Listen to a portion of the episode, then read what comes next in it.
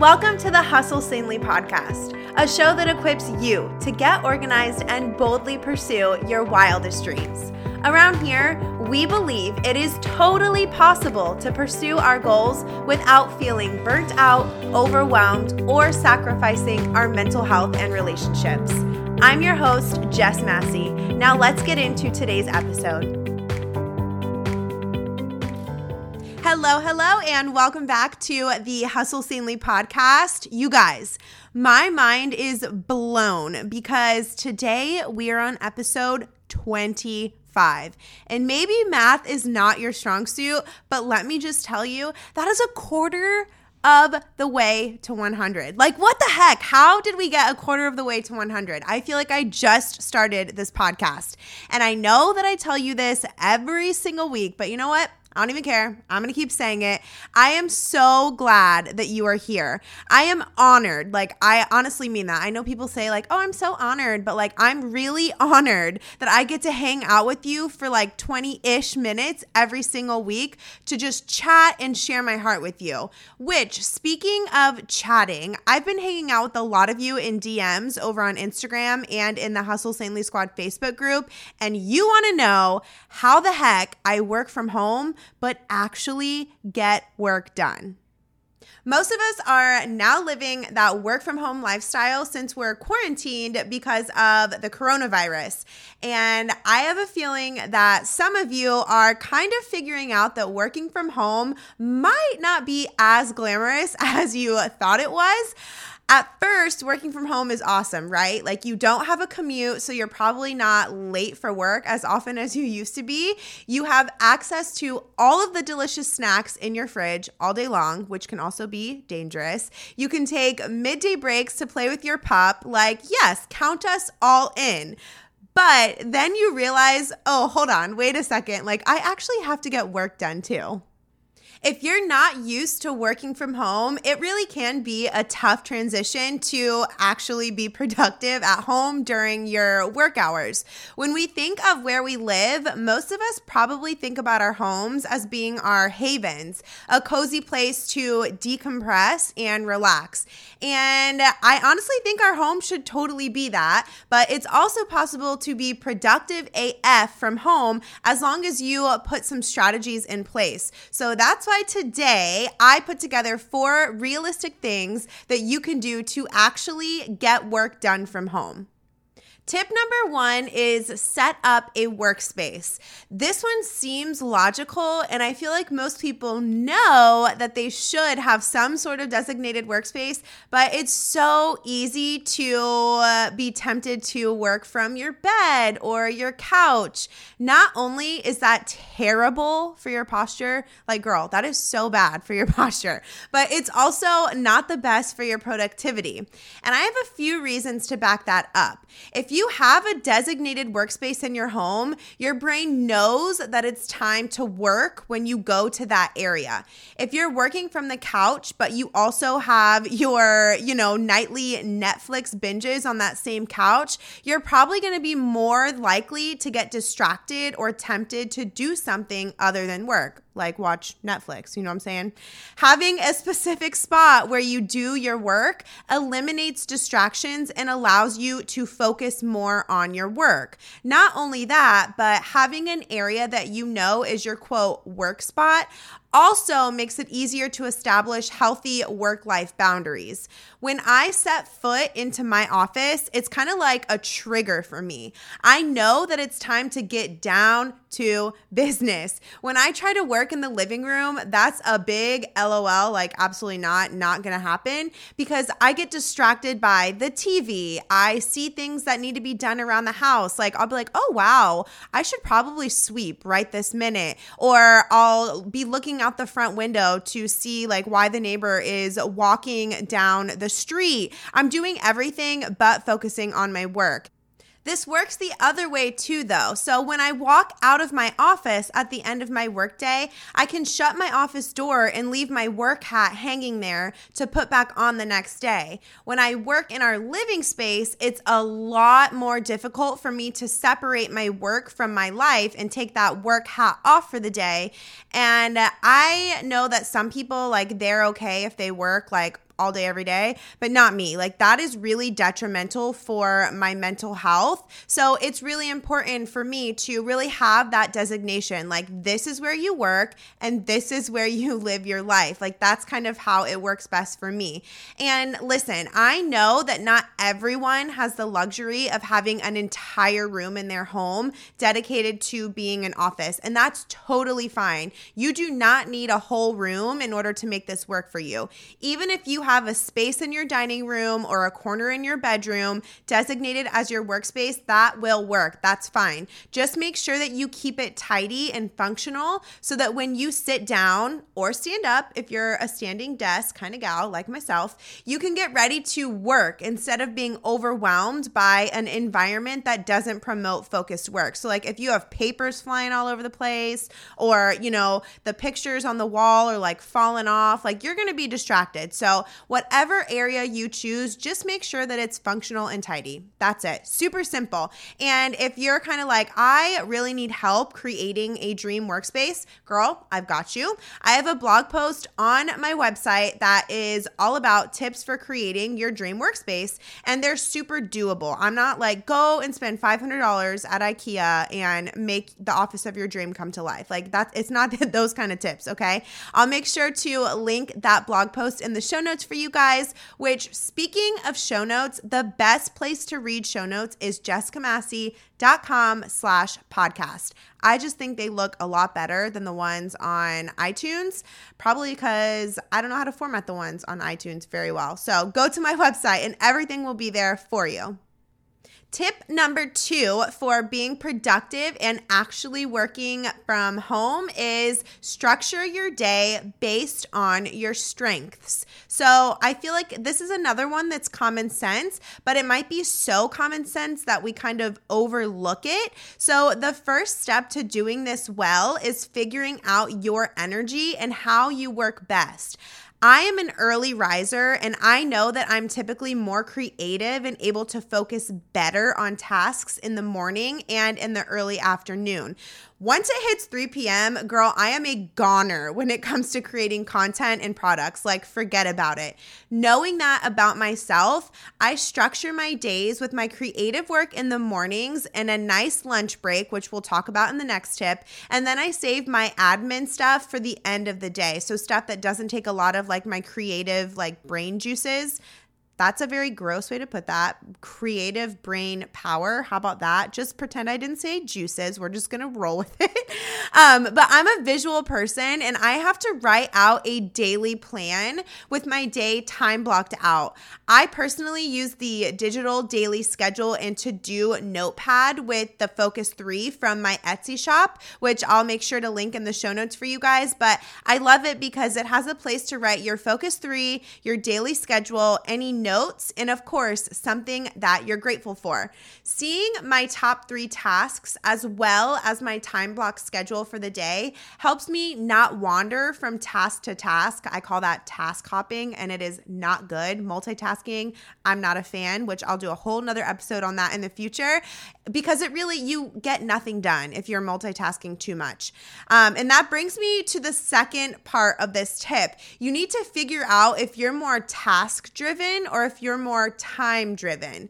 If you're more task driven, I would consider using the Focus 3 strategy, where you're choosing three tasks that you are committed to accomplishing that day. And if you're more time driven, consider putting specific time parameters on your work blocks. So, for example, maybe you set a timer for an hour and you commit to working for that hour. Then you take a break, do something different, and you do that like a few different times throughout your day with different increments depending on like where your headspace at that day. If you're like me, then you're going to work best with a blend of the two. So I am both task driven and time driven. I think it's because I'm an Enneagram 3 and I'm just driven in general. Um, but so for the blend that I use, I operate optimally when I have a focus three as well as a time block schedule. That's why I like to use that notepad that I was just telling you guys about because it kind of incorporates both types of the task driven and the time driven strategies. So take some time and really figure out how you work best. Like, what are your strengths? Maybe you're more creative in the afternoon. So you should do your kind of admin type tasks earlier in the morning so that you can save all of your creative energy for the afternoon. Because if you're kind of working against your strengths there's a lot more resistance there and it just makes things take a lot longer than they need to take. So instead of working against your strengths, lean into them. And I'm not saying like not to get better at your weaknesses, but when it comes to something like this, like why wouldn't you lean into your strengths? You know what I'm saying? Hey, really quick, before we finish up this episode, I wanted to ask you for a favor. Can you please head on over to iTunes and rate and review the podcast? My team and I put so much work into creating it for y'all every single week, and it would mean the world to us to get your feedback. Oh, and guess what? Once a month, I choose a reviewer to send just a little thank you to. It could be a free coaching call with me, a tea from the merch shop, or a digital planner. So press pause go leave us a raving review, and then imagine me hugging you right through your phone screen. All right, let's get back into the show.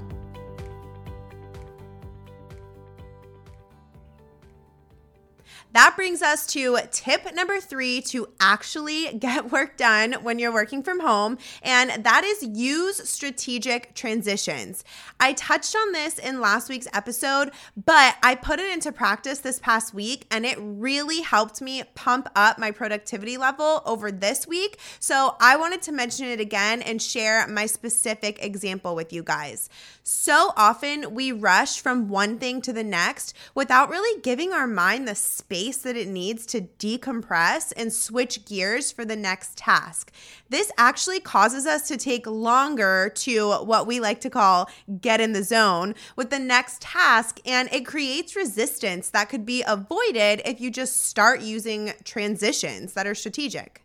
So here's my example. During this coronavirus quarantine, I've had to be really intentional about not overworking. The things that I normally do to relax and unwind are outside of my home. So, like going to brunch with my friends, rollerblading with my husband, going to get a pedicure, things like that. Well, right now, I obviously cannot do those things. And I found it really difficult to transition from my workday to at home like decompress, chill time, evening routine. I found myself saying things like, oh, I may as well just work if we're just going to be at home all night. And since I was already working all day, I was having a hard time walking away from my laptop at a decent hour. So I created what I call a hard transition between my workday and my evening routine. I moved my workouts to be between those two things. So before coronavirus happened and we are doing the quarantine, I would do my workouts first thing in the morning, but I have switched them now to where I am doing my workday from 9:30 to 6 and then I work out from 6:30 to 7:30, then I head into my evening routine for the rest of the night. Having that hard transition as a signal to end my workday and head into my evening routine has been so helpful you guys. Like it's really kind of just it helps me transition my mindset like I mentioned mentioned earlier into the new task, even though that new task is something that it, I want to do, like enjoy my evening, but it's just so hard for my mind to make that switch so quickly if I don't have that strategic transition in between them. Working out requires me to step away from my desk, and so it makes me less likely to go back into my office to work once the workout is over. Some other examples of strategic transitions are going for a walk between tasks or reading a chapter of a book between tasks, maybe in like another room where you're not working taking some time to stretch in your backyard or on your patio, or calling a family member or a friend.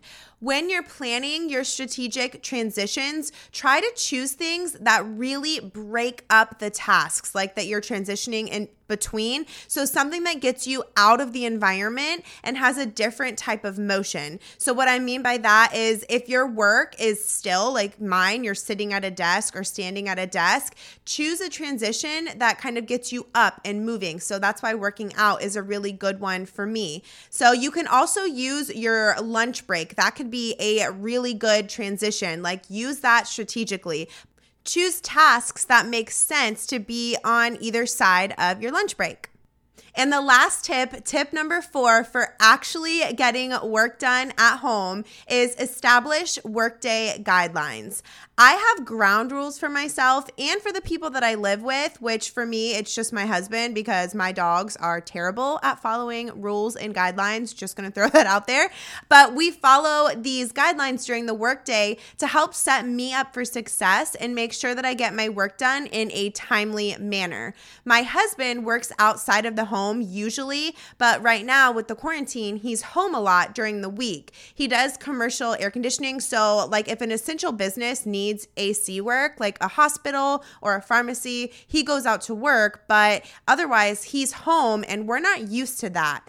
I'm still able to work full time since I work from home anyway. So I had to establish some guidelines so that we were both on the same page during my work hours. The guideline that affects both of us is when my office door is shut, I'm working on something that I'd prefer not to be disturbed during, aka leave me alone when the office door is shut. And a little pro tip that I would love to share with you so you can learn from my mistake communicate the guideline or rule to the people in your home. I assumed that my husband would know that my office door being closed meant do not disturb since I usually keep it open, but he didn't know that that's what I was wanting him to take away from the door being closed. You can't just create guidelines and expect people to read your mind. We have to create them and then we have to communicate them. So just wanted to give you my little pro tip there. Some other guidelines that I have in place for myself, not just now during the quarantine, but all the time no TV in my workspace. I used to watch TV on my iPad, like Hulu or Netflix or even YouTube, while I was working. And I was just finding that it was just distracting me way too much. So it works best for me if I just don't have TV in my workspace. Guideline number two is I keep my phone out of reach for two hours. And I do this in two blocks. So an hour at a time. I do use my phone a lot for my work. I'm on Instagram and social media and all that kind of stuff, but I like to get in a solid two hours of work. So, an hour at the beginning of the day, and then typically an hour in the middle of the day where I'm not on my phone at all. So, I can just focus in and get solid work done. And then, guideline number three for me is limit of three kitchen visits per workday, including my lunch break. And what I'm talking about here is getting snacks snacks. So I'm not I'm not trying to be rummaging around in the kitchen all day getting snacks. Like if I'm struggling with the task, I tend to be like, mm, maybe I'm hungry. Maybe I need a snack. Girl, you are not hungry. You are just struggling to focus. Like put the snack down. So that's why that's one of my guidelines. And then my last one is get ready at least four days a week. I don't feel like I am as productive when I stay in like comfy clothes. That might not be the case for you, but that's why these are my guidelines. Think about what you struggle with and where you can make improvements and write guidelines to kind of help build habits that help you improve in those areas. But the thing with these guidelines is you have to choose to be disciplined and follow them. They are absolutely pointless if you don't put them into practice. Okay, babes, that's what I've got for you this week. I hope that you can start applying these tips to your new work from home life so you can be a productivity queen during your work hours and enjoy resting and spending time with your loved ones otherwise. I will meet you right back here next week. I so appreciate you tuning in to today's show. I hope it blessed you right where you're at. If you did enjoy it, make sure to take a screenshot of the episode and share it on your Instagram story. Tag me at Jess M. Massey so I can see it and even share it on my story. Your feedback is such an encouragement to me and it helps the show more than you will ever know. If you want more Hustle Sanely in your life, make sure to visit jessicamassey.com. It's actually my favorite place to hang out online. I'll meet you right back here next week, friend. Until then, keep hustling sanely.